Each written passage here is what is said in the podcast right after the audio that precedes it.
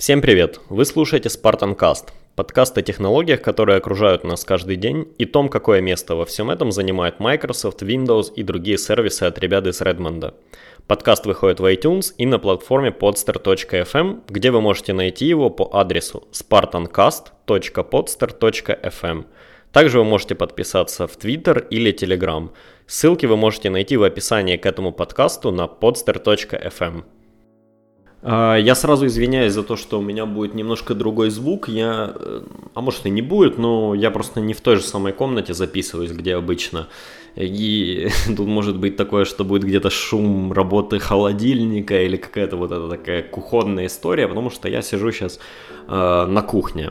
И я попробую на монтаже это все как-то подправить. В общем, в общем, наперед извините. Ну, хотя кому я вру, я залью как есть, потому что уже достаточно поздно, еще супер там посекундно где-то это все резать, э, по, по, не знаю, по доли секундам у меня, у меня нет времени. В общем, знаете, у меня какая-то неделя откровенного облома. Ну да, вот, вот именно обломы. И ну нет, не то чтобы все было плохо и ужасно, потому что, ну, много кому везет, честно говоря, сильно меньше, чем мне в обычные дни. И если уж быть откровенным, мои неприятности, ну, это просто неприятности, да, и я не могу сказать, что... Ну, короче, если смотреть со стороны, то это просто обычная такая житейская суета, ничего более, да. Я даже я даже так себя успокаиваю, когда совсем уж накапливается какая-то, ну не знаю, злоба, да, или что-то такое. Я себе говорю, «А, ну что ты в самом деле, ну типа, ну не конец же света, да, ну и оно вроде помогает, и, ну это, конечно, э, это стоит мне каких-то, ну не знаю, эмоциональных сил, и все это я к тому, что тема подкаста сегодня, я ее, не знаю, я ее выбирал, да, под влиянием всего, что происходило на этой неделе.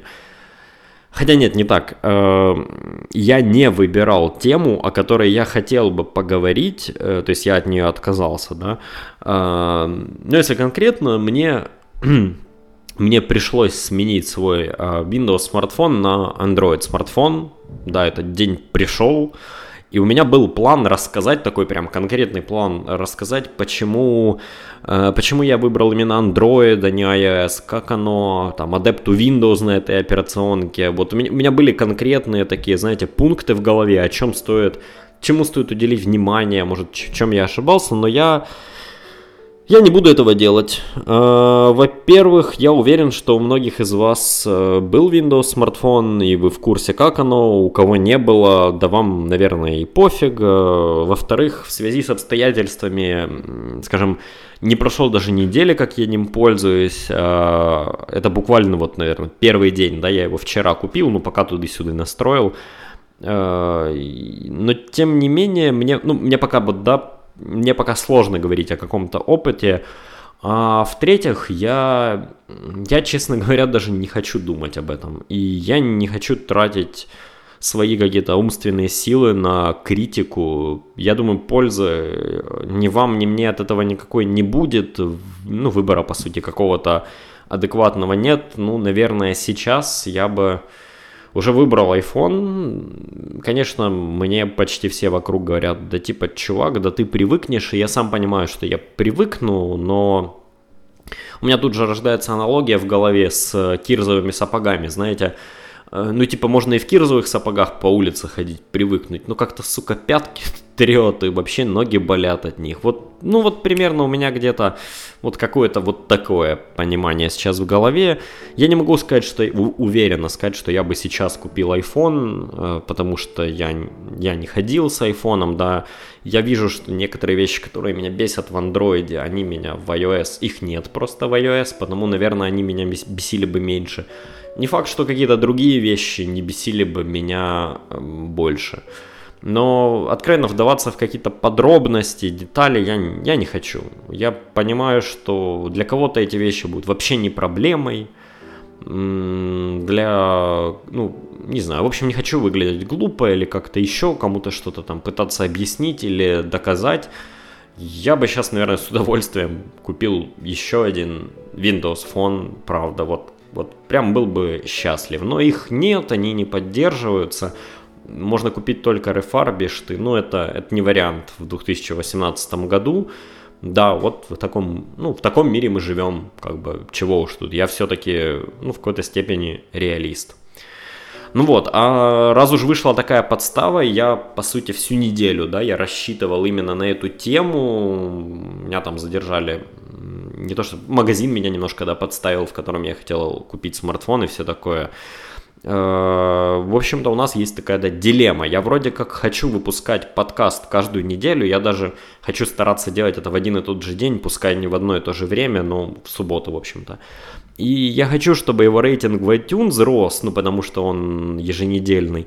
Э, но я не хочу говорить о о чем попало, да, я уже, я уже даже был готов сдаться в каком-то смысле и поговорить на запретную тему, сейчас такие я эти воздушные кавычки ставлю, э, новости недели, да, э, но мне, кстати, кажется, я выкрутился, и сегодня мы поговорим о проекте, ну, даже не проекте, а о том, что предположительно называется Project Polaris, ну, точнее, что скрывается под вот этим понятием Project Polaris, потому что мне кажется, каждый раз, кстати, когда Microsoft, э, у них утекает какой-то э, коднейм для Windows или какой-то части Windows, возникает какая-то безумная тьма теорий вот этого всего, и ну, есть о чем здесь поговорить.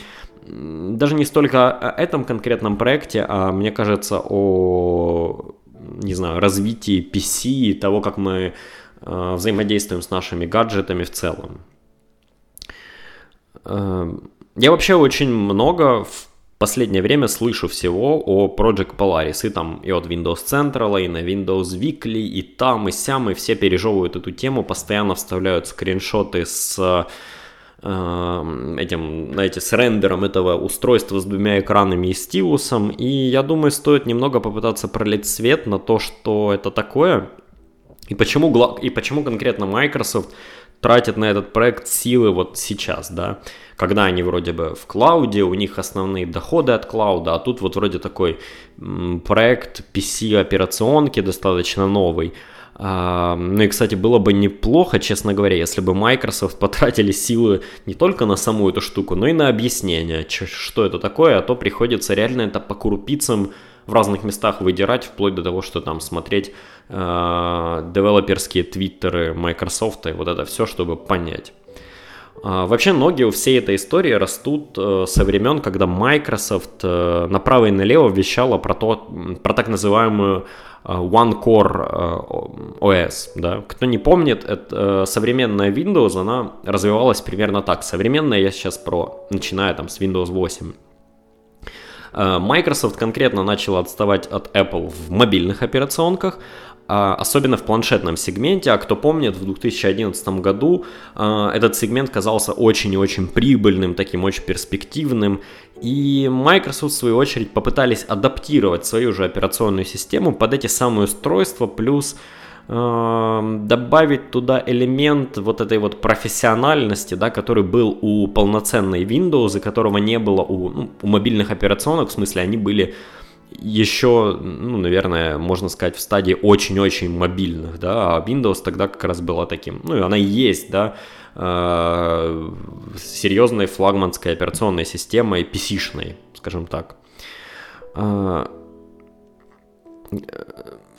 отсюда вот, в общем-то, и пошла, кстати, вся история про эти, ну, про те самые производительные планшеты, про Surface и вот это все. Что-то я сбился. Э, в общем-то, сейчас разговор конкретно не о том, что у них вышло там в дизайне, да, или э, что у них вышли за устройство и как это вот развивалось, там был ли какой-то прогресс, не об этом сейчас, да, а скорее о направлении Microsoft в общем, да, ведь они по сути взяли чувака, который в свое время делал дизайн интерфейса для Zoom плееров, потом он же делал дизайн для Windows Phone 7, и сделав ставку на плиточные интерфейсы, Хотя нет, неправильно. Э, не столько на плиточные интерфейсы, да, сколько интерфейсы, построенные на А. Читаемости шрифтов, Б. Э, контрасте, цветов и В э, ориентированности на сенсорное управление, не знаю, интерфейс. Да, заговорился, в общем, да. В общем, Microsoft в итоге получили внешний вид, э, схожий на всех устройствах, ну и такой сильно мобильный вид, который они потом меняли, там, Windows 10 и все такое, но, опять же, сейчас не, не на этом, а скорее на том, что э, у них получилась, ну, в каком-то смысле визуально похожая система, плюс маркетинг, и люди действительно поверили, что там вот все одно и то же внутри. При этом внутри все работало, ну, скорее наоборот, оно было далеко не стандартизировано, и много, много всяких было костылей, а, ну, то есть по факту можно было сделать и приложение какое-то универсальным, и с выходом Windows 8.1 и Windows Phone 8.1 Universal Apps стали как бы чуть более universal, потому что во времена именно восьмерки, семерки, э, это все, ну это были реально как два отдельных продукта. Ну да, на C-Sharp у них бэкэнд, если так его можно назвать, бэкэнд был одинаковый, но во многом это были реально разные системы. Я помню, я тогда как раз начал как-то вникать в разработку под это все, и мне казалось это все дико запутанным. Вот во времена 8.1 как раз мне стало казаться, что вот да, вот оно, вот оно то самое направление. Это, кстати, одна из причин, почему Microsoft пришлось закрыть э, Windows Phone 8, Windows Phone 7, простите, и пожертвовать пользователями, только чтобы вот отказаться от старого наследия, ну типа там Silverlight, да, и оптимизировать ядро операционной системы в итоге. А, кстати, по итогу туда-то и ядро Xbox надо было подтянуть, и они его подтянули. То есть, да, у них во время, когда они вовсю кричали про UWP, про OneCore, у них было, у них по сути было действительно в каком-то смысле единое ядро. Но не обошлось, в общем-то, и без проблем. А, Windows Phone 8, а потом 8.1, да и десятка в целом, они постепенно теряли свою производительность на мобильной операционке, ну именно на мобильной версии в смысле, а, просто потому что они получили кучи, ну я не знаю, тьму кода, которая была в ядре Windows еще, блин, с незапамятных времен. И, ну, в общем-то, Microsoft старались оптимизировать все это. Плюс они хотели оставить наработки, которые у них были для ARM процессоров, плюс поддержка LTE, вот этого всего. И, но стало в какой-то момент ясно, что, что тупо нельзя взять кусок ядра, тут можно мем вставить, нельзя так просто взять. В общем, нельзя взять кусок ядра э, какой-то, а OneCore, ну, по сути, это не совсем полное ядро Windows, а такое скорее это большой кусок, э, большой кусок целого ядра, да. В общем, нельзя взять какой-то кусок, и получить из него и, а, производительную систему, ну, точнее, производительную можно, потому что всегда можно закидать баги производительности железом. Э, нельзя получить оптимизированную систему, которую вы бы потом хотели потом, не знаю, запихнуть в IoT или mobile. И Б, э, как бы то ни было, такое ядро, оно все равно сложно перебрасывается между разными ну, сборками, железом, вот этим всем. То есть оно вроде бы как единое, и вроде как оно может использоваться для разных э, устройств, ну там с какими-то заплатками, не знаю, приложить к нему подорожник и так далее. Но, э, ну, в общем-то, реально им не хватает гибкости их э, системы и то, вот этого ядра, в принципе, для современного мира. Ну, хороший пример это Windows 10s, которая типа секьюрная, мобильная, бла-бла-бла. Да, в ней отрезали кучу возможностей Windows 10 Pro, но это не отменяет того факта, что в ней тьма тьмущая старинного кода, который, ну, он тоже, знаете, не, не добавляет производительности по, по большому счету. Uh, не знаю, Microsoft, мне кажется, уже, ну, лет, не знаю, лет 10, наверное, они не справляются с своим же legacy кодом. Вот, наверное, как-то так, да, то есть еще во времена, ну, скажем, Windows 7 и там ранних Windows 8, это, это еще, ну, как бы, еще тогда вот было какое-то развитие, а потом была поддержка этого всего, и оно, ну, все так себе. То есть появляется очень-очень много, да, в десятке, например, в Windows 10 появилось очень много нового кода, потому что в восьмерке это, по сути, был визуал плюс э, плюс это было все на Silverlight, да, а в десятке 8.1 начало появляться UWP, новые фреймворки, они уже вроде бы современные, клевые все дела, но при этом рядом с ними валяется куча древнего барахла просто для обратной совместимости. А, ну и то есть для Microsoft стало понятным в какой-то момент, что нужно что-то с этим делать. Я, кстати, думаю, что тут очень немаловажную роль сыграл тот факт, что вполне вероятно, что в недалеком будущем Microsoft придется соперничать э, с, ну, как бы с новыми противниками, да, с более гибкими современными операционками. Э, ну, это в том случае, если Google что-то сделает с их э, как она, функция, или же допилит до ума Chrome OS, возможно, или, э, или убьет и сделает Android нормальным на широких э, экранах, в смысле там на ноутбуках. Со стороны Apple же это iOS, в общем-то, которая дорастет до ПК или до хотя бы каких-то гибридных устройств. Ну, с натяжкой можно сказать, что iPad Pro такое устройство на последней iOS – ну, конечно же, никто же раньше не делал такого, и только инноваторы Apple, они вот смогут сделать, не знаю, э, какой-нибудь э, планшет с поворачиваемой клавиатурой или что-нибудь такое. Ну, вот это вся супер инновация Apple, которую мы никогда не видели.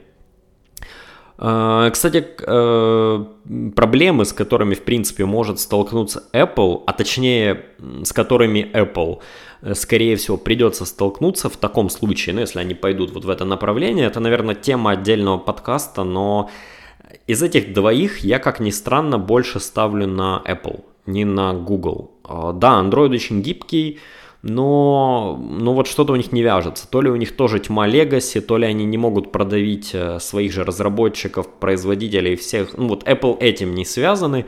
Они, если какое-то направление взяли, им вообще похеру и на, на всех, все купят. Потому я правда верю, что они, возможно, вот в будущем конкурент Microsoft в таких более легких, гибких операционках.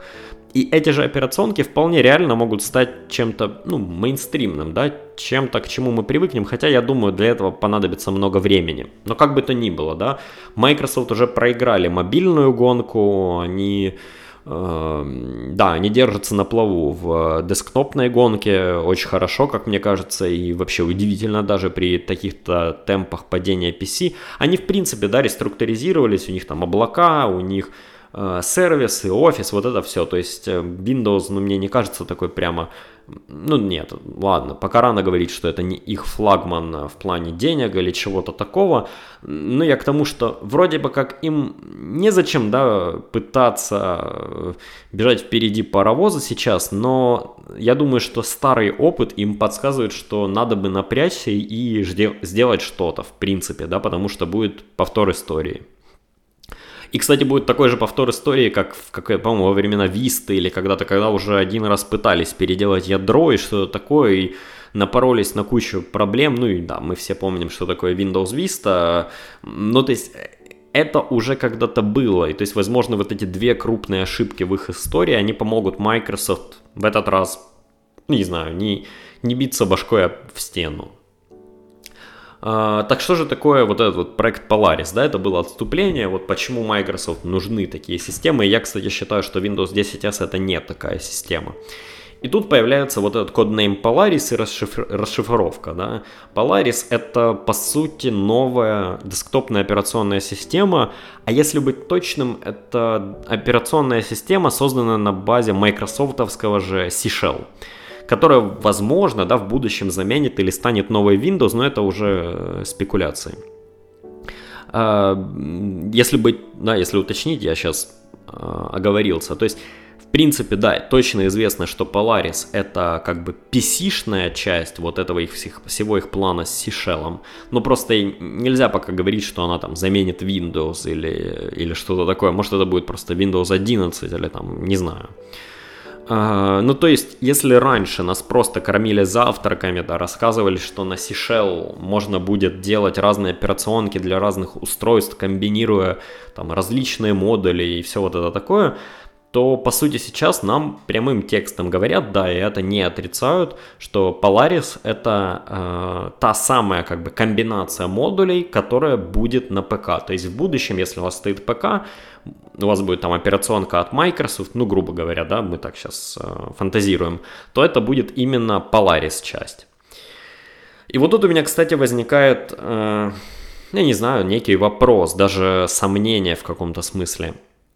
Дело в том, что помимо утечек Polaris, да, мы получаем много-много новостей про выход ну, где-то там в 2019 году устройство Surface, которое будет состоять из двух экранов с поддержкой стилуса и, ну, будет не совсем смартфоном, а скорее новым мобильным устройством. Ну, вы поняли, о чем я говорю. Вот то, то, э, чего сейчас там рендеры рисовались, и ну вот это все. То есть вот эта странная, не пойми кому нужная штука. Э, по сути, что-то вроде, да, очень компактного планшета. И э, меня здесь настораживает факт того, что, точнее тот факт, что ведь это по сути мобильное устройство. Ну ладно, это не смартфон, да, это планшет, все дела, но там явно будет упор на LTE э, поддержку, на перо, на то, что это устройство такое достаточно личное, оно там носится всегда с собой и бла-бла-бла. И вот с утечками, да, э, с, с тем, что стало известно о утечках о Polaris, мне не очень понятно, на чем эта штука будет работать. Вот это мой главный... Э, вот, вот это, что меня больше всего настораживает. А, возможно вполне, что к тому времени Microsoft они не закончат Polaris, да, и это устройство выйдет под управлением, ну я не знаю, Windows 10S, да, скажем, как бы ее там в это время не называли. К тому времени в ней еще что-то поменяют, немного причешут UI, а, там добавят что-то для портативных устройств, ну, например, номер набирателя возьмут из Windows 10 Mobile и туда его всунут. А, ну и, в общем-то, а значит, добавят еще кода в ту самую кучу кода, которая и так заставляет Microsoft делать вот эту всю историю с C-Shell. Но, допустим, Microsoft успеет к тому времени с этим своим C-Shell проектом, и э, к тому же они успеют сделать то, что они хотят с Polaris, допустим, да. Но тогда выходит, что есть два варианта. Первый. Мы просто еще не слышали о утечке касательно мобильной операционки на базе C-Shell. Ну а C-Shell это, в принципе, да, такое объединяющее понятие вот этих модулей для Windows операционной системы, которые, над которыми они работают. Э, вполне может быть, что вот та самая, не знаю, назовите ее Э, ну да, там было же это про Андромеду и вот это все, ну, еще какое-нибудь созвездие в небе выберите, вот возьмите это как имя. Так вот, допустим, это там созвездие будет э, новой мобильной операционкой на базе C-Shell, там, то есть, по сути, части от того, что мы увидим в Polaris, будет и там, но там будут какие-то свои дополнительные части и все дела. Вполне может быть. И тогда, скорее всего, мы утечки этой штуки где-то в этом году услышим. И есть второй вариант. Э, эта штука будет работать конкретно на Polaris. И значит, что ПК операционная система, ну, которая, да, как мы уже знаем, она будет заточена именно под работу, ну, с такими, вот тут сложно, конечно, с терминологией, с, не знаю, пох- с похожими на ПК, ну, то есть с ноутбуками, PC, вот этим всем устройствами. Такая операционка будет э, иметь в себе слишком много, ну я бы сказал, мобильных составляющих, да. И я правда очень опасаюсь, как бы э, это не было тем, что мы э, увидим в итоге. В таком случае, э, ну просто это будет значить, что Microsoft не хватило яиц кардинально поменять свою операционку. То есть, да, из нее вырежут какие-то части, но в итоге-то они снова пойдут на поводу у бизнеса, у, ну, у важного для них сегмента, да, который скажет, ой, а нам нужен там софт 15-летней давности, ой, а нам ну, очень надо, чтобы была поддержка факса в операционке, а ведь, ну да, она, кстати, там Windows 10, по-моему, до сих пор есть. Ой, а что-то оно как-то непривычно и не так, и там верните кнопку пуск. Вот, и опять будет куча стрёмного кода, ну, собственно, будет код заточенный четко на PC, э, на PC, да, ну, на какие-то блин, ну это все PC на десктопы, да, скажем, а будет куча кода заточенного под планшеты и мобильные, оно все будет там вместе и в куче, и скажет, и, и как бы вопрос возникает, а при чем здесь модульность, если оно все равно все будет в куче, чтобы вот просто это устройство с двумя экранами можно было выпустить, да. Э, конечно, есть еще, ну, как мне кажется, третий вариант, и он, в принципе, достаточно вероятный. Э, Microsoft возьмет, да и выпустит два типа операционных систем. То есть будет Windows 10, отдельно какая-нибудь Pro, ну, как она сейчас есть, и будет э, Windows Polaris, например. Э, они будут распространяться бок о бок, э, и Microsoft попробует со временем вытеснить десятку Polaris.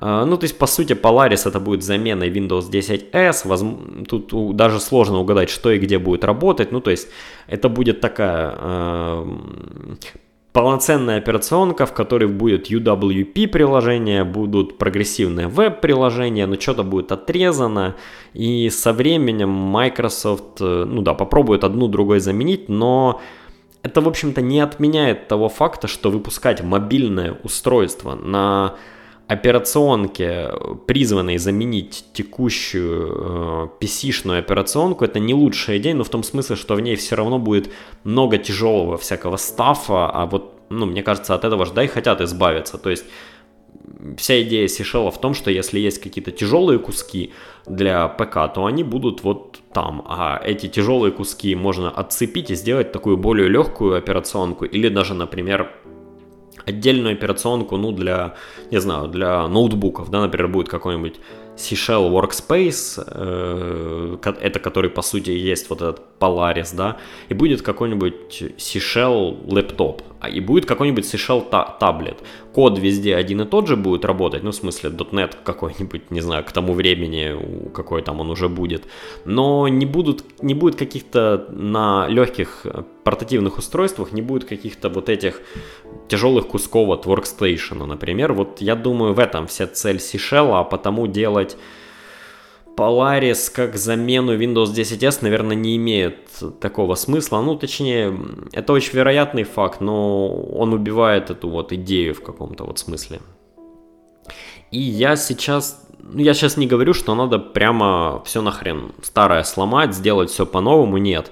Я скорее о том, что, мне кажется, пришло время нам, людишкам, в общем-то, как-то пересмотреть то, как мы привыкли э, относиться к дизайну операционной системы не внешнему виду, а внутреннему.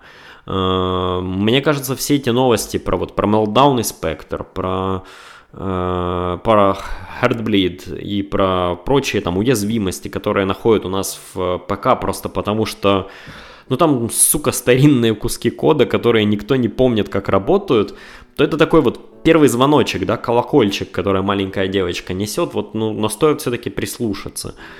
И да, я, я хоть и говорил в прошлом подкасте, ну, если точнее, я критиковал чувака, который говорил, что он, мол, перешел на Chrome OS, но все-таки он на деле юзает Windows PC, но я думаю, что сейчас мы находимся в той ситуации, когда x86 это действительно необходимая вещь, которую, которую хоть и мало кто хочет, да, э, но а, она необходима, но просто что я не думаю, что на нее нужно делать такой сильный сейчас упор. Возможно, э, ну то есть как, UWP приложением и прогрессивным веб-приложением им, им еще есть э, куда расти и расти до того, как они смогут быть настолько же производительными, как и X, их x86 братья. А, но может стоит нам точить операционную систему под них, а, например, x86 запускать в какой-то эмуляции, чтобы в будущем мы могли эту эмуляцию просто выбросить, когда она станет не нужна. Вместо того, чтобы иметь операционку, которая вся заточена на x86 старый код, э, ну реально какой-нибудь древний код, на поддержку древнего кода, если точно, и не иметь возможности отказаться от него, когда, когда придет время. Я думаю, что в целом, возможно, нам стоит делать сейчас операционки и вообще софт с заделом на будущее в каком-то смысле. С заделом на то, что вокруг нас есть, ну, быстрый мобильный интернет, например, а не с э, заделом на то, что где-то кто-то еще использует э, факсы. Э, ну, чтобы, ну, я не знаю, как это правильно сказать, чтобы в тот момент, когда мы будем готовы перешагнуть вот этот конкретный эпизод истории, в котором мы с вами находимся, нам не пришлось в попыхах делать себе новый инструмент, а, чтобы мы наш, а в общем-то, чтобы мы наш любимый, да, каменный молоток, или какой там кремниевый, поменяли на пускай еще и не очень опрятный, но уже бронзовый молоток, да, как когда-то наши предки сделали. И, блин, я очень хочу, чтобы это получилось у нас, чтобы мы не застряли, ну как человечество, не застряли в том месте, где мы сейчас. И, кстати, вполне вероятно, что при таких вот раскладах и при том, как э, при том, как развиваются квантовые ПК, мы сможем, кстати, переосмыслить наши и серверные АЭС э, со временем. И я думаю, что там нас ждет, э, ну, я думаю, еще больше испытаний. Вероятно, мы будем эти операционки делать уже с упором на облака, да, на оптимизацию работы с контейнерами, а не виртуализацию всей операционки. Ну и, ну мне даже сложно сказать. Эм, тут, конечно, можно только догадываться. Я откровенно буду рад, если вне зависимости от того, кто сделает этот первый шаг, э, не знаю, э, как это сказать, в, в будущее наших вычислительных приборов, давайте так это назовем, и мне все равно, будет ли это Microsoft, или будет ли это Google с их функцией, или Apple с э, какой-то новой iOS. Я думаю, это просто нам нам, ну как всем людям, какому человечеству, я, я, бы, я бы сказал, нам это всем очень необходимо, ну, ну и, конечно же, я буду чуть больше рад, если это будет такие Microsoft, ну как ни крути, я какой в каком-то смысле я фанат, и я люблю какой-то их взгляд на вещи. А, надеюсь, что мне в каком-то смысле удалось вам пояснить, что такое Polaris, что меня в ней, ну не то чтобы смущает, но какие у меня есть сомнения по ее поводу, и почему я хочу, чтобы это было чуть более радикальным. Я, кстати, думаю, что Microsoft в каком-то смысле сейчас не хватает ну, какого-то бунтаря у них в команде, да, у них есть такой очень прорывной чувак, как Пенес Панай, но он, он железячник, и я думаю, что им, ему стоит сейчас поискать кого-то, кого, ну, у кого он бы мог быть наставником в софте, потому что сейчас Windows и вот этим всем отвечает, за все это отвечает Терри Майерсон, он прекрасно знает, что от него хочет Сатья, он знает, что нужно делать с Windows, но ему не хватает какого, какой-то дерзости, да. А Садья при этом, он дико крутой управленец, но он смотрит на все это со стороны сервисов, со стороны искусственного интеллекта, квантовых ПК, и мне кажется, им нужен кто-то такой, да, как э, кто как в свое время в Apple Jobs повесит пиратский флаг, откроет свой отдельный офис на уголке где-то кампуса майкрософтовского, и кому будет помогать Panos, чтобы вот сделать что-то с Windows такое, да, сдвинуть ее с этой мертвой точки, потому что сейчас у нас есть Windows 10 Pro, она, ну, мне кажется, она замечательная, и мне очень нравится ней пользоваться, но мне кажется, мы упираемся в какой-то предел, да, и нужно что-то с этим делать, в общем-то. И, в общем-то, как и обычно у нас каждую неделю рубрика «Поделиться чем-то, что я узнал или что мне понравилось», и я внезапно, знаете, отмечу Halo Wars 2, uh, DLC Awakening the Nightmare. Uh, не то чтобы сам DLC или компания меня как-то удивила, но меня почему-то очень снова удивила Halo Wars. Uh, я в первый раз, когда играл, я прошел компанию, что-то меня как-то это совсем все не зацепило. А тут хотелось на днях поиграть в какую-то стратегию. Я играл в They Are Billions достаточно долго играл, достаточно много умирал. Э, в принципе, я понял, как в эту игру играть, но хотелось чего-то, ну что ли, другого. Я подумал, ай да попробую поставлю Halo Wars 2 и попробую какие-то сетевые режимы, там, все, что там есть.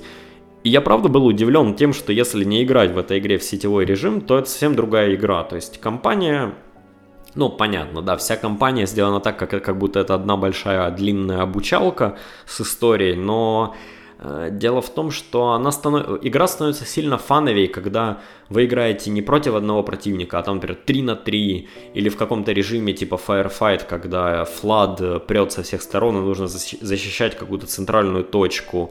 Э, то есть, не знаю, это странный, да, совет, игра, которая уже давным-давно была, уже давным-давно все, кто хотел ее, посмотрели, но почему-то она меня на этой неделе цепанула, именно это тот пример, когда у игры есть какой-то, да, аспект, о котором ты никогда, никогда бы, в принципе, не задумался, да и я не любитель играть по сети сильно, там, что-то такое, потеть, тем более э, в реал-тайм стратегии, но играть в 3 на 3, э, то есть 3 человека против трех искусственных интеллектов, ну, очень здорово, мне очень понравился этот режим, и, в принципе, я как-то, я как-то с удовольствием вот просто достаточно долгое время на этой неделе просидел в Halo Wars 2, и, кстати, стримил это там и на миксер, и, наверное, в чате вас всех задолбал и в Твиттере, Но я думаю так, если вы играли в Halo Wars 2 и вы прошли кампанию и после этого забросили, я очень вам советую просто пойти попробовать э, режим игры 3 на 3 против искусственного интеллекта. И вот как- как-то так. Честно говоря, мне даже больше как-то нечего на этой неделе посоветовать. Я сейчас начал читать футурологический конгресс Лема. Э, книга, которую я все время откладывал, откладывал, ну такую, как, знаете, как хорошую книгу на, ну, на будущее, которую я хочу прочитать. И вот, мне кажется, пришло время ее прочитать, я ее себе скачал. Ну, не, она у меня была даже, ну, в смысле, там, на, залил на смартфон. Начал читать, и я какое-то время уже ее читаю, и я понимаю, что эта книга сильно состарилась, и пускай это и неплохая книга, но я прям не могу ее как-то советовать. Я понимаю, что это классика, многие из вас ее читали, но э, ну как-то вот, скажем так, я ее сейчас читаю, не могу, не могу ее прям посоветовать никому, и не уверен, что нужно такую книгу советовать, потому что и так все в курсе, а ну да, на этой неделе я, в общем-то, только в Hall Wars играл. В общем, Двух советов на этой неделе будет, он только один. Пойдите и попробуйте снова Halo Wars 2. Всем спасибо, что слушали этот подкаст. Надеюсь, вам понравилось. Э, подписывайтесь на подкаст на spartancast.podster.fm. Можете подписываться в iTunes.